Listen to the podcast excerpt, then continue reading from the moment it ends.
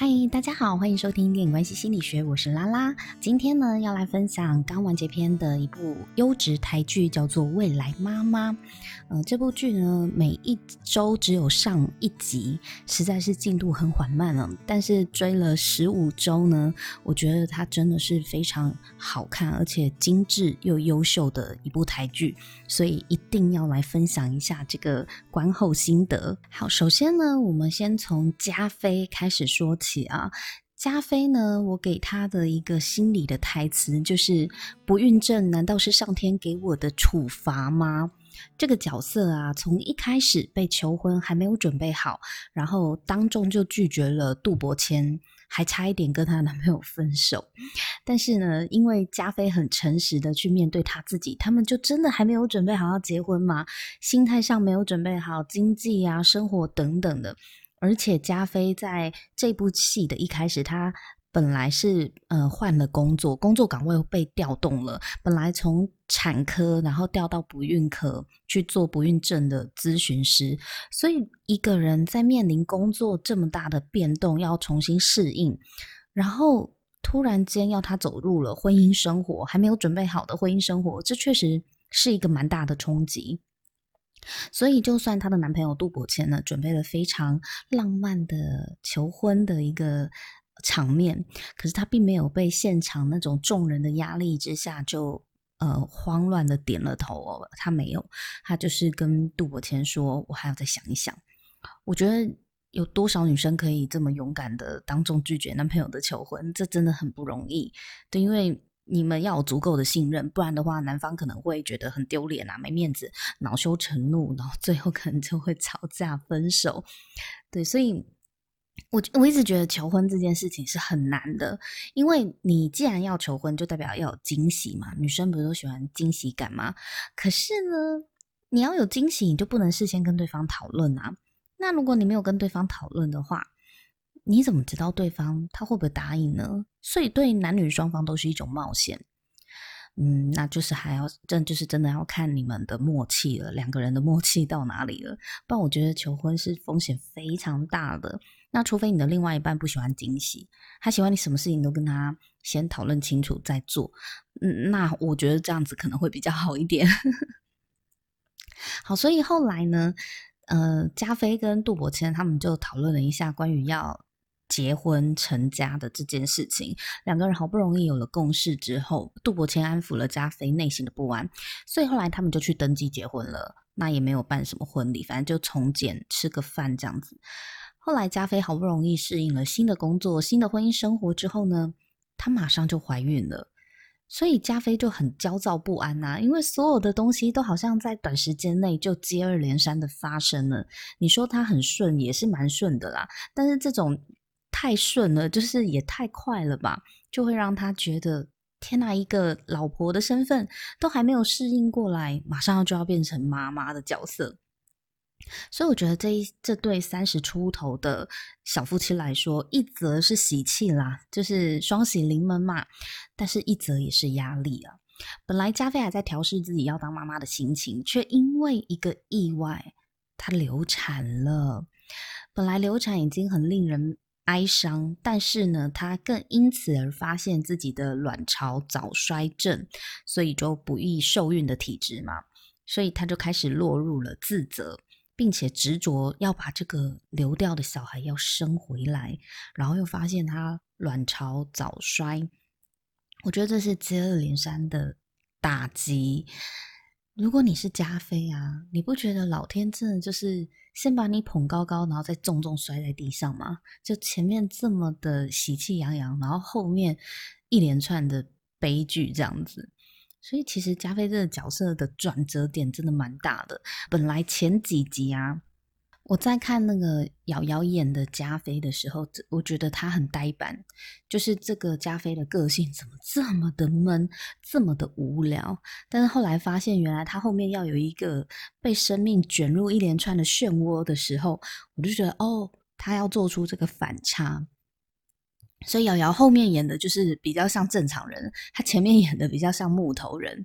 我老实说，我不是很喜欢瑶瑶在这一部剧里面的演技，我觉得不够自然。就是后面当然张力十足，就是从她流产之后就张力十足，而且很进入状况。可是她还是有一种呆呆的感觉，我不知道我不知道怎么说，就是笨笨呆呆的。好吧，或许加菲的个性就是就是这样子。但我觉得，呃，我没有很欣很欣赏他在这部戏里面的演出，对。然后后来，他跟杜伯谦就是两个人就开始尝试人工受孕做试管婴儿，到最后夫妻感情也因此就是弥漫低气压，然后每次的性爱就很像在交作业一样，要按表操课，随传随到。诶，杜伯谦在上班，加菲一通电话，然后他就要跑回去做爱。我想说，这个做得下去吗？这是。压力那么大，对，然后也会有快感吗？嗯，我不知道。我觉得这样子真的是太辛苦了，对，这个就已经变成是一个交功课的压力了。在做试管的疗程中啊，女人要打很多针，有排卵针啊、破卵针啊，还要去医院做小手术去取卵等等的，而且还不一定打完这些针你就能成功。可是你的钱你就是花下去了，我觉得这个也是一笔很蛮大的开销哦。但你还有可能全部都做完了之后，但有可能是失败的，对，所以加菲跟杜伯谦总共做了三次试管都失败，烧钱又心碎。做一次试管大概要花个几十万，这种开销不是一件很轻松的事情。那你钱也烧了，夫妻吵架又不断，然后也没有成功怀孕，种种的辛酸，其实看的观众也很揪心呐、就觉得啊，真的很辛苦，然后。这是一种无止境的折磨，你每一次都怀抱希望，觉得下一次一定可以成功。可是当你一个月过去了，疗程过去了，最后换来一个失败的结果，可是你什么都没了，真的就是针也打了，钱也花了，肚皮也挨了好几针，什么痛苦都受过了，最后就是告诉你失败，而且你还不知道下一次会不会成功。如果是你，你还要继续试吗？这部戏里面有很多的例子，就是。告诉我们说，有好多人试了十次，试了二十次才成功。对，那你看着那些试了好几次才成功的人，你是要告诉自己说，所以我试的次数不够，不够，所以我要继续试下去，还是你要设一个停损点，就是 OK，我试了几次没有就算了。我觉得这是非常非常的两难，因为人就是会一直觉得是不是我做的不够多，所以我才没有得到我要的结果，这是。人之常情嘛，可是我觉得在生小孩这件事情上面，真的不是你努力就会有结果的。我可以理解加菲的执着，因为他呢流产，所以造成他非常的自责内疚，他想要去尽力弥补过错。那二来是因为为什么别人都可以生，就我不能生的这种遗憾，所以他就会拼了命的觉得说不行，我还要再试，我我一定是做的不够多。但是人生并非凡事努力就会有结果，别人可以而你不行，并非是种过错。姻缘跟生育这两件事情呢，基本上都是天注定的。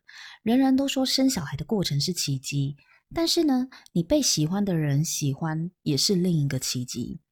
之所以成为奇迹，就是因为它就不是你一个人努力就可以有结果的嘛。你可以尽全力的去尝试，但是你也要接受它可能会失败的这样子的一个后果。所以后来呢，加菲跟杜伯谦就是两个人吵架吵架，因为生孩子的事情吵到最后还离家出走，还两个人都不回家。对，然后都弄得夫妻关系很差。为了生小孩，两个人真的降到关系降到冰点。不过还好，他后来想通了哦。他发现说呢，如果想要当妈妈呢，想要陪伴一个生命长大，不一定要透过自己的肚皮自己来生。像他透过渡边太太的例子呢，就他就发现说，渡边太太她也是试了十几次的试管没成功，最后他就去。做这个收养小孩的选择嘛，所以收养小孩就是另外一条路啊。你一样可以跟孩子建立亲密的感情，而且渡边太太还介绍另外一个收养家庭的妈妈给他认识。这个收养家庭还收了收养了两个孩子哦，一个男的，一个女的，但是他们全家的互动就真的跟一般家庭完全一模一样，就是妈妈会很关心、很爱小孩的这样的一个亲子的互动，然后小孩子也把这个收养家庭里的爸爸妈妈当成是自己的亲生爸爸妈妈。我觉得那个感情是很好的，对，虽然知道自己是被收养的，可是我觉得感情是骗不了人的，这是一种依赖、一种归属的感觉。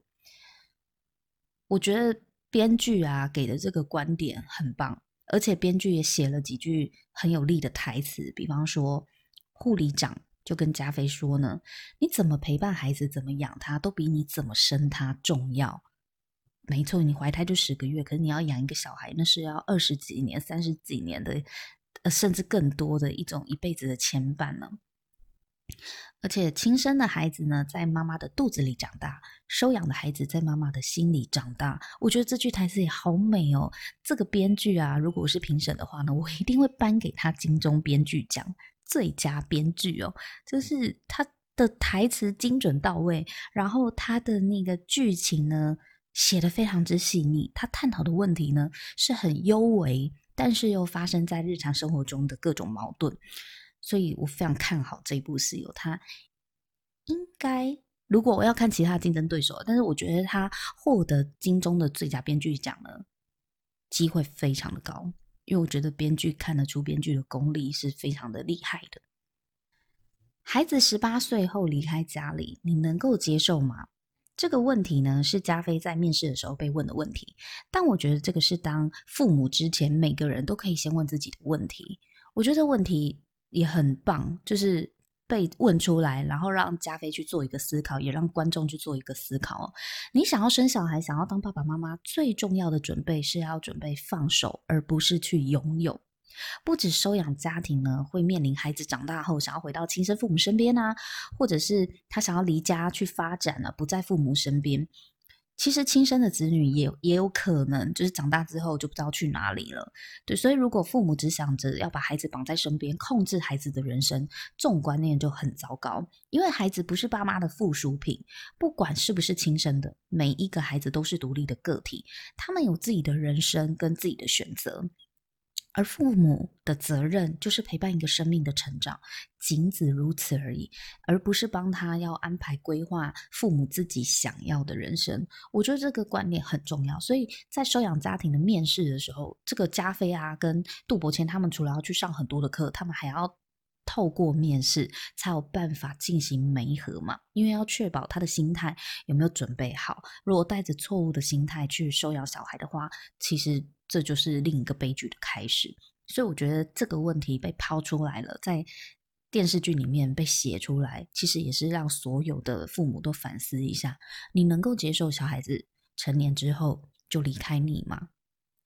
不管什么原因，对，他可能离开你有他自己想要发展的的方向，也许跟你不一样。哦，所以他选择离家，对，或者是如果是收养的，他想要回到亲生父母的身边呢？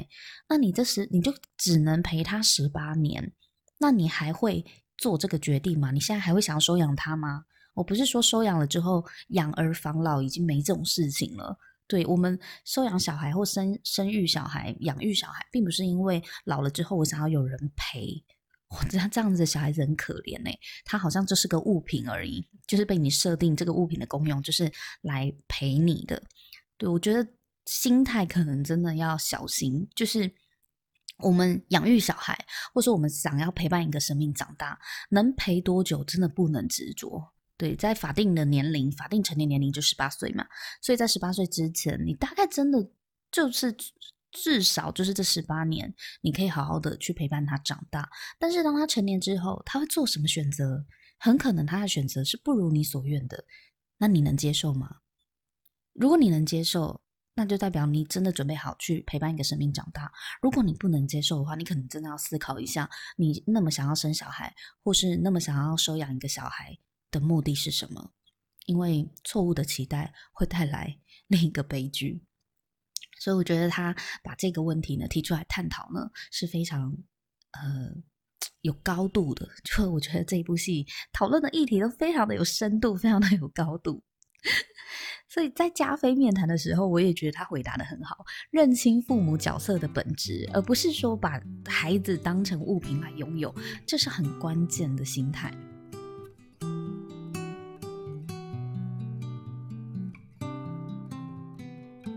好，再我们来看杜伯谦哦，杜伯谦，为什么你不笑，我也要跟着哭？想生的是你，但总觉得做错事的是我，这是我给他的潜台词。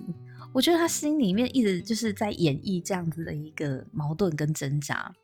夫妻本来就是生命的共同体，但是心情呢，可能不同步哦。杜伯谦一开始就讲得很清楚，没有小孩，他真的没有关系。他比较在乎老婆是否开心，但是呢，加菲因为看到老公呢好像很爱小孩的样子，然后自己又意外的把宝宝流掉，所以她就充满着愧疚，希望可以把小孩生回来，去满足她老公的梦想。但是啊，她老公很想要小孩这件事情，其实是加菲自我催眠的，因为杜伯谦已经不止一次说过，他只希望老婆过得开心，虽然自己爱小孩。但是他不想要为了生小孩弄得夫妻失和嘛。后来呢，加菲因为打排卵针，或者是要去医院取卵，杜伯谦呢就必须要随传随到。时常请假陪伴加菲，即使杜伯谦已经算是配合度很高的老公了，但因为某一次呢，他们公司真的有无法请假的会议，要跟国外的客户提案，所以杜伯谦没有办法请假，他就缺席一次，就没有陪加菲去医院取卵。但是他开完会之后，还是立刻赶到医院去哦。可是加菲还是因此很生他的气，然后夫妻就大吵了一架。那加菲呢？他认为说，他独自承受打排卵针造成的荷尔蒙失调的不舒服，心情也很差，情绪又低落。在他的角度是认为，如果杜伯谦你唯一能做的事情就是陪伴的话，那你就一次都不能缺席。这句话其实说出了很多人的心声，不管是不是做试管，但是很多时候呢，因为身体构造男女天生的不同。所以，男人呢，就算心疼不舍，也对某些状况，他真的是爱莫能助啊。因为某些身体构造就只有女人可以做嘛。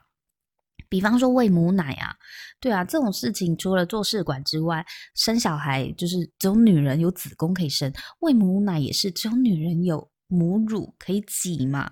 对，所以有很多东西就是因为天生的身体构造不同，男人真的帮不上忙。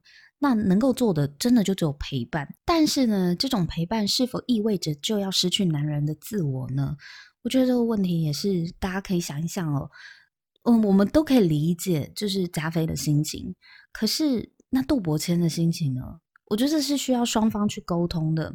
杜伯谦他也有自己情绪低落的时候啊，他也有事业上获得成就、被肯定，希望大家替他开心的时候。可是因为加菲。的状况就是他在做这个试管的过程当中，就是情绪起伏比较大，然后压力也很大，所以导导致杜伯谦他自己压抑自己的情绪，不敢哭也不敢笑，就是怕刺激到老婆。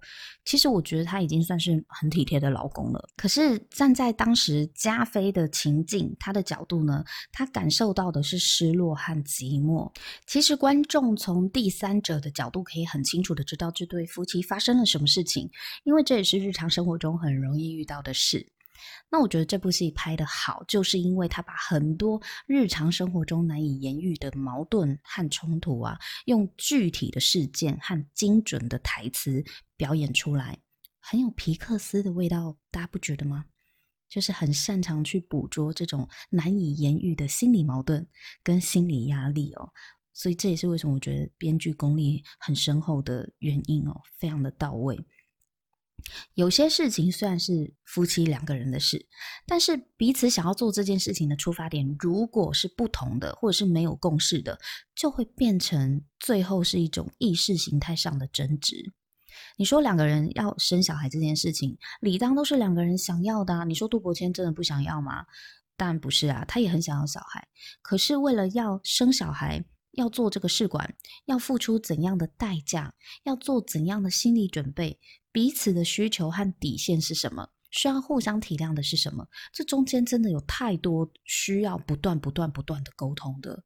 而且一开始你可能觉得这需要讲吗？我不是已经讲过了吗？为什么对方不懂？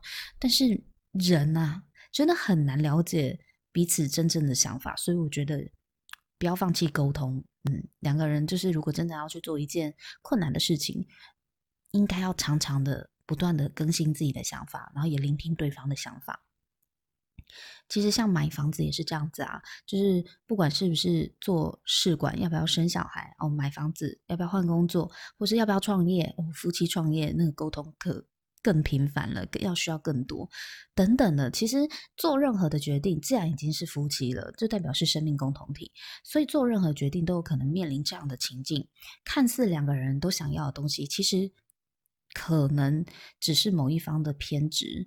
那彼此看重的程度也可能会不一样，往往摩擦争吵就此而生。这也是加菲跟伯谦的故事里面我们可以看到的一个夫妻的常态，这也是大家都在面临的，每天都在面临的事情，所以我们就会特别有感觉啊。好，那接下来我们来看一下立方啊，立方的问题就是呢，他们人很好，只是把我当佣人而已。就是丽丽芳的家人，她的婆婆、她的公公、她的老公，还有她的小姑。其实她的家人并不是坏人，她婆家也不是真的很坏，她的婆婆也没有真的虐待她什么的。但是把她当佣人，这个心态啊，并不是只说去使唤她做很多事情，而是在心里面，丽芳始终觉得她婆婆没有把她当家人，应该是说她的婆家啦，对，真的没有把她当家人。在对待，除了她老公，她老公是真的很很爱她，对她很好，对那种格格不入、隐隐约约的不不被接纳的感觉，其实丽芳都感受得到。丽芳她是从一个秘书做到小贵妇嘛，年轻的贵妇嫁给了执行长，然后就当执行长太太这样子。那我觉得演丽芳的这个演员张宁啊，她。演的很好，就是演的非常非常的温柔，而且讲话真的好有礼貌哦，温柔的让人很心疼，因为非常的乖巧。但其实她的婆家也不是很夸张离谱的，可是呢，这种状况就是最委屈的。没有人是坏人，只是他们把我当佣人而已。我觉得这种心态是很难对外去启齿的，因为如果你婆婆真的很夸张，像八点档连续剧一样，就是做出非常那种虐待媳妇的、苛苛责媳妇的事情的话，大家都一定会站在你这边。但你婆婆就没有啊，她没有对你不好啊，可是她那个心态上面的排挤，或是没有接纳你这种东西，你很难对外人说明，因为大家很难理解。当然，大家光是理解什么叫做你觉得他没有把你当家人。他不是都有买什么好吃的燕窝炖给你吃吗？对，他不是也对你很好，买什么包包给你吗？大家都会流于物质上的照顾，但是却忽略心理上的接纳。所以我觉得这个就是呃，立方最委屈的事情。他的委屈是很难理解的，但是透过戏剧，我们看得出来为什么他会有这种感受。我觉得她婆婆其实是对她蛮不错的，只是说她婆婆连床单啊、窗帘都要干涉，而且她反对立方有很多自己的意见，然后又把她当佣人，就是感觉很多家务事就是立方理所当然要做的。那奇怪，这个家又不是只有立方住，而且她自己的女儿严正琴回来，她都不叫女女儿做事情，她就是觉得哦，这个东西你大嫂立方她会去处理。这个就是无意间就把立方所所付出的这些事情当成理所当然了，所以讲难听一点，就是把它当佣人的心态嘛。可是我相信。这一位婆婆，她完全没有发现她把媳妇当佣人在对待，因为她年轻的时候也是这样苦过来的。她后来有跟丽芳讲，她年轻的时候是怎么样跟她老公打拼的时候，就是做的事情也比丽芳多，所以她理所当然的就觉得自己以前是这样，所以全天下的媳妇都像她一样。这就是她一个不自觉，她不是故意的。他也没有意识到这样子做好像丽芳会有什么不高兴，因为丽芳不表现出来嘛，对，所以他会觉得哦，我年轻也是这样子过来啊，我也是默默的吞了，所以你也应该要默默的吞，这是很多婆婆都会有的心态。我年轻的时候苦，所以你也要跟着我一起苦。媳妇熬成婆就是这样子，可是这心态哦，真的是要不得，因为别人不不是你啊，不是所有的人都跟你一样，现在观念已经变了。丽芳她面临婆婆想要抱孙的压力哦，所以她就去请老公检查，他们两个都去检查不孕症嘛，然后发现丽芳自己很正常，然后不孕的人其实她老公严正浩，可是她碍于婆婆很爱面子嘛。所以她就不敢讲，结果造成自己一直打那个排卵针，明明自己卵巢没问题啊，一直打那个排卵针、破卵针什么的，造成她的卵巢过度刺激，还差点死掉。我觉得真的是太傻了，迎合婆家，迎合婆婆，迎合到这种程度，拿自己身体开玩笑，诶，唉，就是看到这边真的是火都来了。最后几集真的是大爆炸，就是她住院。然后发现不孕症的人其实是严正浩的时候，我觉得那那几集很精彩哦。那他的小姑呢，从美国回到台湾的时候，他还要伺候他的小姑严正琴。其实我真的很讨厌严正琴，就是一个没教养的小孩。对这个角色啦，但演员是无辜的，这个人设本来就是这样。严正贤这这个角色真的很白目诶，一直提他有多喜欢钱大嫂。这我觉得你你。你会不会做人呐、啊？就是你也知道，在现任大嫂面前一直讲你有你有多喜欢钱大嫂，你还不怕被他听到？这就是一种不尊重人了吧？干你屁事啊！你哥喜欢谁？他现在爱的是丽芳就好啦。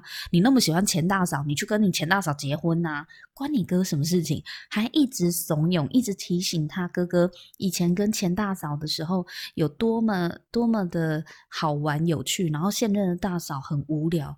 我觉得这种在。背后议论别人的事情是很没品的，对，严正琴就是这么没品。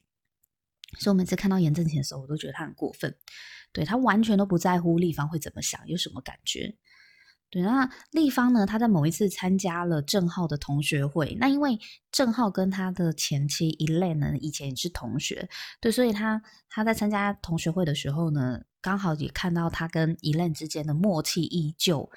就是包含正浩喜欢喝什么茶，对，然后丽芳一直觉得正浩喜欢喝伯爵茶，可是其实，在正浩还没有认识丽芳之前，他喜欢喝的茶就是跟 Elaine 是一样的苹果茶，而且是因为 Elaine 喜欢喝，所以他才喝，所以丽芳就误会误会说，会不会郑浩心里最爱的还是 Elaine 而不是自己，他就把这个误会深深的埋在心里面。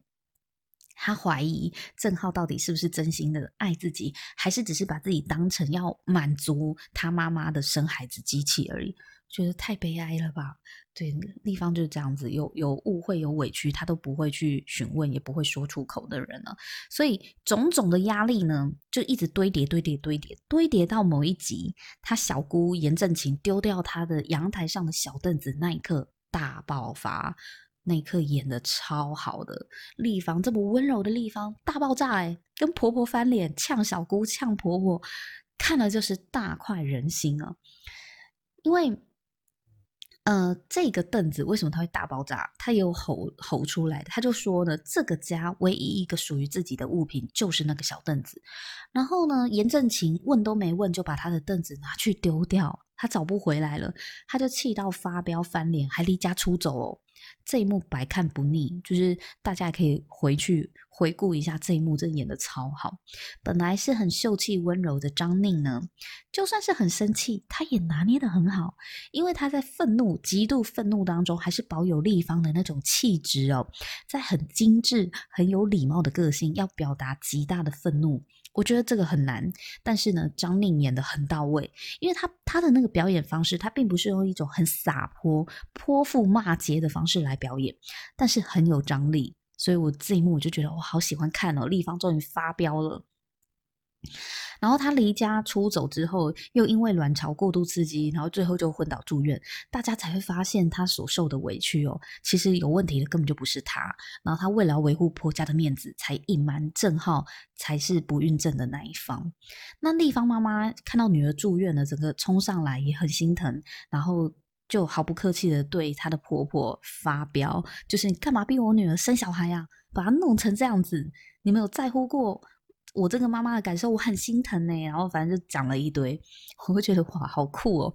丽芳的娘家终于硬起来了。虽然丽芳妈妈一开始也本来是希望自己的女儿赶快生一个小孩，然后对她的婆家有交代，但是看到女儿压力大成这样，然后弄成最后住院，她就觉得算了，生不生哦无所谓，自己的女儿呢平安健康比较重要。那后来呢，丽芳出院之后呢，她也她就选择她不要回婆家了，她在外面自己租了房子，然后决定自己搬出来住，享受一个人的自在，想干嘛就干嘛，想几点起床就几点起床，不用每天早上弄那什么立方牌葱油饼，然后给公婆吃。我觉得他们就是就把她当一个会煮饭的佣人，然后长得漂亮的媳妇，还兼生小孩的工具人。他们的算盘也打得太精致了吧？但是呢，丽芳她最后决定，我不要回去婆家了，我想自己搬出来住。这个选择其实还蛮符合人性的，就是你终于想通了。这个想通呢，并不是说你偶尔爆发一两次，然后你就觉得啊，脾气发泄完了，跟婆婆吼完了，自己摸摸鼻子，然后再回去过。跟以前一模一样的生活，这个不叫想通，这只是你情绪发泄完之后，然后你又回去了以前的模式。如果你真正想通的话，应该就像立方这样子，就是他会选择自己真正要的生活，他不想要再回婆家，在他认为这个婆家还没有准备好的时候。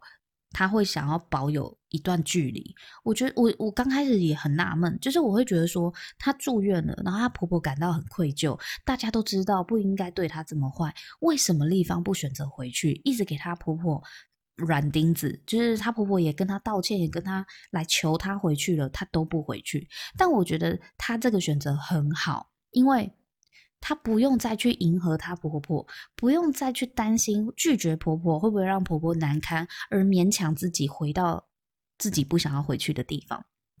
所以在后面，她就是很坚持，她想要住外面的时候，其实她也在展现她勇敢面对自己内心。我真的想要，我就要；我真的不要，我就说不要。对，不是因为谁的面子，又要维护谁，又要担心谁会不会很尴尬、难为情，没有。他就不卖任何人的面子，他只忠于他自己。我就觉得这个这个剧情的安排呢是很合理的，就是符合立方这个角色的成长。所以他，呃，他就不回去嘛。然后郑浩呢也变得很成熟了。他为了心爱的老婆，他就。跟着丽芳两个人搬出去住，就如同他所说的，他在第一任妻子的时候没有护住 Elaine，所以他失去了第一任妻子，因为妈妈给的生小孩的压力，他无能为力嘛，让老婆就跑了嘛。但是这一次他不想要连他心爱的丽芳也失去，所以我觉得郑浩他其实算是一个蛮不错的男人呢。也许他曾经妈宝过吧，但是他对于丽芳还是很有 guts 的挺身而出，去承认自己不孕，然后搬出去去跟老婆一起住住。这些都显示他勇于面对自己的心。而且郑浩最后说的一句话很棒啊，他就对丽芳说：“我从你身上学会了勇敢，勇敢去面对自己的心。”夫妻不就是这样吗？你往往以为你在妥协，在退让，其实无形之中你也在逃避自己的心。当你勇敢追求自己想要的生活啊，诚实面对自己心中的想法，另外一半才会跟着勇敢起来。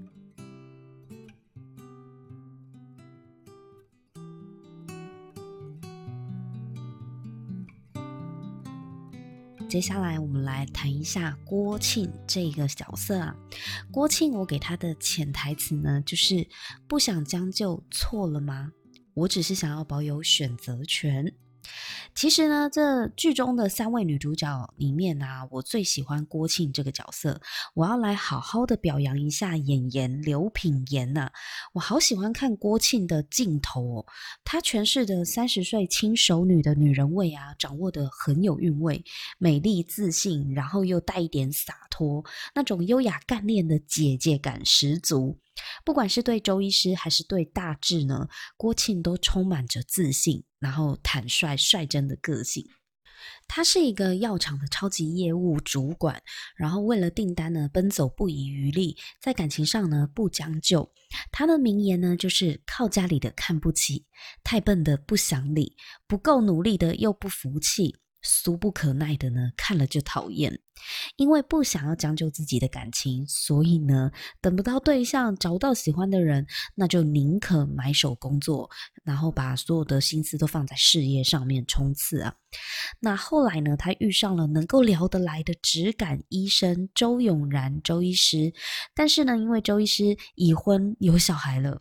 所以郭庆他应该也是道德感很重的人，他也不想要当小三，只是因为他实在实在太喜欢周医师了，因为毕竟难得出现一个会让他这么喜欢、这么动心的人嘛，所以他还是傻傻的去付出，然后去示好。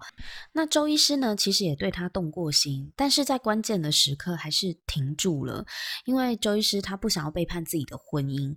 我觉得这还蛮符合周医师这个人设，因为如果他真的外遇遇了郭庆，我觉得他可能就不是郭庆欣赏的那种人了。他们的开始可能就会蒙上一些道德的阴影，所以还是不要开始比较好了。虽然彼此都有感觉，可是没办法嘛，就是一个他就是有有老婆有小孩的人了，所以我觉得这个。这个安排其实这个他们没有在一起是还蛮合理的，因为感觉他们两个道德感都很重，责任心也很强。那郭庆呢，他要跑去冻卵的事情呢，也是因为他想要保有选择的权利。其实他的主管就已经看得出来，为什么郭庆要去。冻卵是因为郭庆不想要被选择，他会觉得说，今天不管我有没有遇到我喜欢的人，我先把我的卵子呢先冻起来，那等到哪一天呢，我可能突然想要生小孩了，我才不会因为年纪大了错过了，所以就不能生。这就是他要保有一个我以后要我来选择要不要生，而不是我的年纪来选择来决定我可以或不可以生。对，所以。他就跑去冻卵了，这个还蛮可以理解的啊，因为他并不知道要等到几岁才可以遇到一个想要一起生活的男人。但是冻卵这件事情对他来讲不用受限于年龄，就先把卵子冻起来。那至于以后要不要生，再讨论嘛。但至少年纪大了要生小孩，也不会变成没有选择。那大致呢？大致是一个默默的爱着。呃，郭庆的男男人，然后可是呢，我觉得他是一个非常懂得察言观色，而且很知道什么时候该说什么话的一个人呢。那对大志来讲，他的他的有一句名言，我觉得还蛮认同的。他说：“真爱呢是信念问题，不是几率问题。”因为其实后来周医师就是决定要呃。辞职回去加拿大去陪伴他的老婆跟小孩的时候，郭庆其实很伤心，因为他会觉得他爱的人就这么走了，就是不是只有避不见面而已，是整个人离开台湾以后再也见不到了，他就非常非常难过，而且他还很伤心的跟大志讲说：“我好不容易遇到真爱了，只是我被拒绝了。”结果大致就反驳他的那一段话，我觉得很精辟。他就问郭庆说：“为什么你觉得他是真爱？很聊得来就叫做真爱吗？”然后郭庆就说：“啊，因为呢，周医师他懂音乐、懂哲学、懂医学，还有很多我们聊得来的话题。”然后大志就回他说：“那你去跟图书馆谈恋爱就好啦。”我真快 笑翻了，就是嗯，他总是能一针见血，非常精辟啊，大志。然后郭庆呢就说：“啊，你不懂啦，人啊，遇见性、遇见激情都不稀罕，要遇见懂得、遇见理解你的人，不管你说什么或不说什么，他都懂的人，这才叫难得。”然后大致就跟他讲说呢，世界上呢没有一个人摆在那边叫做真爱，真爱它不是个对象，真爱是要两个人在一起，经过漫长岁月、重重关卡，还是可以一起快乐、一起悲伤，然后不管遇到什么事情呢，彼此都不会放手，因为这样呢才证明这段感情叫做真爱。但前提是那个人要跟你一样，想要跟彼此在一起，跟对方在一起，不管发生什么，都想要陪在你的身边。而现在周医师选择离开，你知道这代表什么吗？这就代表他不是那个人啊！我觉得大致真的是用一个非常客观，而且逻辑很强又理性的这样子的安慰郭庆，所以郭庆就默默的沉思了一下他讲的话，可能也是觉得说，嗯。很有道理，可是啊，要找到一个能够一起走下去的人呢，实在太难了。然后大志就回他说：“这个世界只存在你相信的东西，你不相信的，就算出现了，你也看不到。真爱从来就是信念问题，不是几率问题。意思就是说，你如果觉得很难，那这件事情就真的很难。但是如果这件事情也没那么难，其实可以很简单的，或许你就可以看到合适的人，或者是有缘的对象出现了，就在你身边。这种种的，就是在暗示他说。我就在你面前啊，这位小姐，你总不看看我呢？所以我觉得大志真的很可爱哦。其实我觉得跟他在一起应该蛮可靠、很有安全感的，因为他在很多小细节他都一直照顾着。就是看似很坚强，但其实是傻大姐的郭庆。那这段对话呢，我就反复看了好几次，因为我觉得太精彩了。这就是很经典的辩证题嘛，到底什么是真爱？哪一个人才是真爱？那大致给的一个答案呢，我觉得这个剧情。这个角度跟台词都编写得很好，然后演员演起来也很自然，所以我真的很喜欢这部剧诶，拜托他一定要得金钟奖，真的，他真的非常的优秀。再次强调，编剧很厉害哦，台词都很精准到位，都没有废话。真的非常的精炼，然后又不会让人家觉得文绉绉的。那其实我是蛮喜欢大志这个角色啦，因为越看越喜欢他的个性。一开始会以为他就是年轻气盛的那种很冲动的年轻小伙子，可是后来发现其实他蛮沉稳的，而且很贴心，然后又有点害羞。对，所以默默付出又不会让人家感觉到不舒服的这种贴心又理性的个性，而且他很懂得什么时候要保持距离嘛。什么时候可以积极表白？拿捏的分寸拿捏的蛮好的。虽然说他其实整部剧看得出来，他不是郭庆喜欢的那种 type，可是呢，到最后一集，郭庆还是被感动了，两个人后来就在一起了。嗯，这中间确实是需要一些。努力跟运作的，真的有时候你觉得不是你的菜的，但是默默的、默默的，可能日久见人心嘛，他也是会观察一下，其实大致是一个很不错的对象。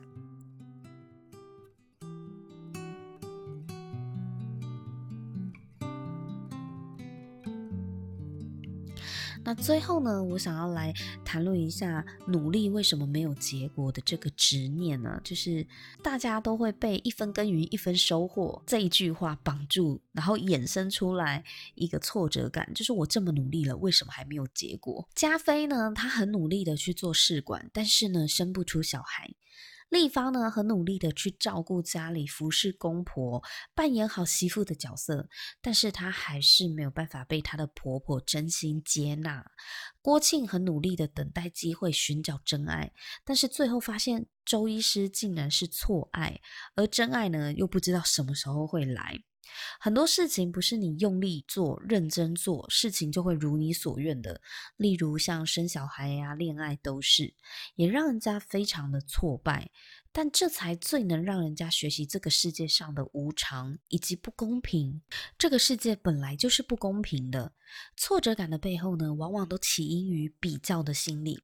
那因为有了比较呢，有了别人的案例，所以我们就好像在追逐某种别人的模式。别人有男女朋友，别人有老公老婆，别人有小孩，我也好想要有。陷入比较最严重的症状呢，就是丽芳的婆婆，因为跟亲戚比较，所以就会希望自己也可以有孙子，导致媳妇巨大的压力。为了让所有人都开心。所以立方呢，就选择压抑自己，去迎合别人。但是委屈并没有办法求全啊，压抑也没有办法成全所有的事情。你做不了自己，你也难以被他人接纳。我觉得，如果你真的想要真心被他人接纳的话，前提是你有没有真心接纳自己的所有样子，包含你你自己跟别人冲突的时候，你不高兴的时候，你无理。的时候，或是你不得体的时候，你你接纳你自己了吗？如果你自己都没有办法接纳你自己的话，别人始终会觉得跟你是相敬如宾。就像丽芳跟她的婆家一样，其实公公婆婆，呃，并不是说真的对她特别的不好。可是呢，因为丽芳真的是非常的乖巧，然后又个性非常的温顺，受了委屈不会讲，所以有时候这样子反而会造成一个。隔阂在，就是大家跟你再要好都没有办法感到真正的亲密，这是会有距离感的。你唯有你真实的展现你自己的各个面相，不管好的坏的。然后，如果你有不认同的想法，或者是你觉得不妥的，即便是跟别人是意见冲突的，我觉得都要适时的表达出来，因为。有时候吵架或冲突就是另外一种沟通的方式，它只是比较激烈的方式，但是它还是在做沟通的动作。对，那有沟通才会让人家知道说啊，你愿意讲出来也是基于某一种信任，你才敢，你才敢表达你自己嘛。这种信任也会让别人以后也会更加的呃重视你的声音，以及也愿意因为信任你，所以。更能够跟你交流某些事情，像有时候你不发，你没有，我不知道大家有没有，我不知道大家有没有一种经验，就是有些人呢，反而吵过架之后，感情会变更好，不不打不相识的概念，就是真的有吵过架，真的我们都敢在对方面前做自己的时候，哎，有那个距离感突然就拉近了，隔阂也化开了。就会觉得啊，我我懂你啊，我已经懂你的点在哪里，我知道你的底线在哪，我知道你这个人脾气是什么，这其实是有一种亲密感的。所以一开始的地方，他他的呃生活处事的态度就是比较压抑一点。那虽然大家都很喜欢跟这样子的人相处嘛，因为人畜无害嘛，而且呃你又不用担心他会生气，感觉你可以对他做任何事情。可是，在立方自己心里面是非常痛苦的。加菲呢，最后放下执念，收养小孩，因为他本来啊要生小孩，就是回到他的初衷，他想要陪伴一个生命长大，而他发现说，要陪伴生命长大的方法不止一种，把家经营的有爱，比生不生得出小孩来的重要。然后丽芳呢，她最后选择做回自己，不再迎合别人，当个压抑的小媳妇，才能换来真正被接纳的幸福。郭庆呢，他懂得何时该放手，不适合的就勇敢放掉吧，认清谁才是真心愿意陪自己度过难关的那个人，所以他最后就看见了大志对他的爱。虽然说努力不一定会有结果，但是呢，你可以改变努力的方向。理想生活啊，本来就是一个平衡的状态嘛。我们最理想的就是希望能够达到各个领域、各个范畴的生活平衡。但是这个平衡的状态的前提是你必须要非常的诚实，面对自己的内心，到底想要什么，你的初衷是什么。而做法呢，就不需要太执着，因为方法有很多种。那最终我们最理想的生活就是去达到。各个方面，包含身心灵的平衡，所以我还是会相信一句话：你想要的东西，最终都会用不同的方式来到你面前。最后，祝福大家呢，都可以心想事成啊！我们都可以发挥心里面对宇宙的呼唤跟召唤啊的力量，让我们心里面所追求的平衡的状态、生活理想化的状态呢，可以越早到来哦。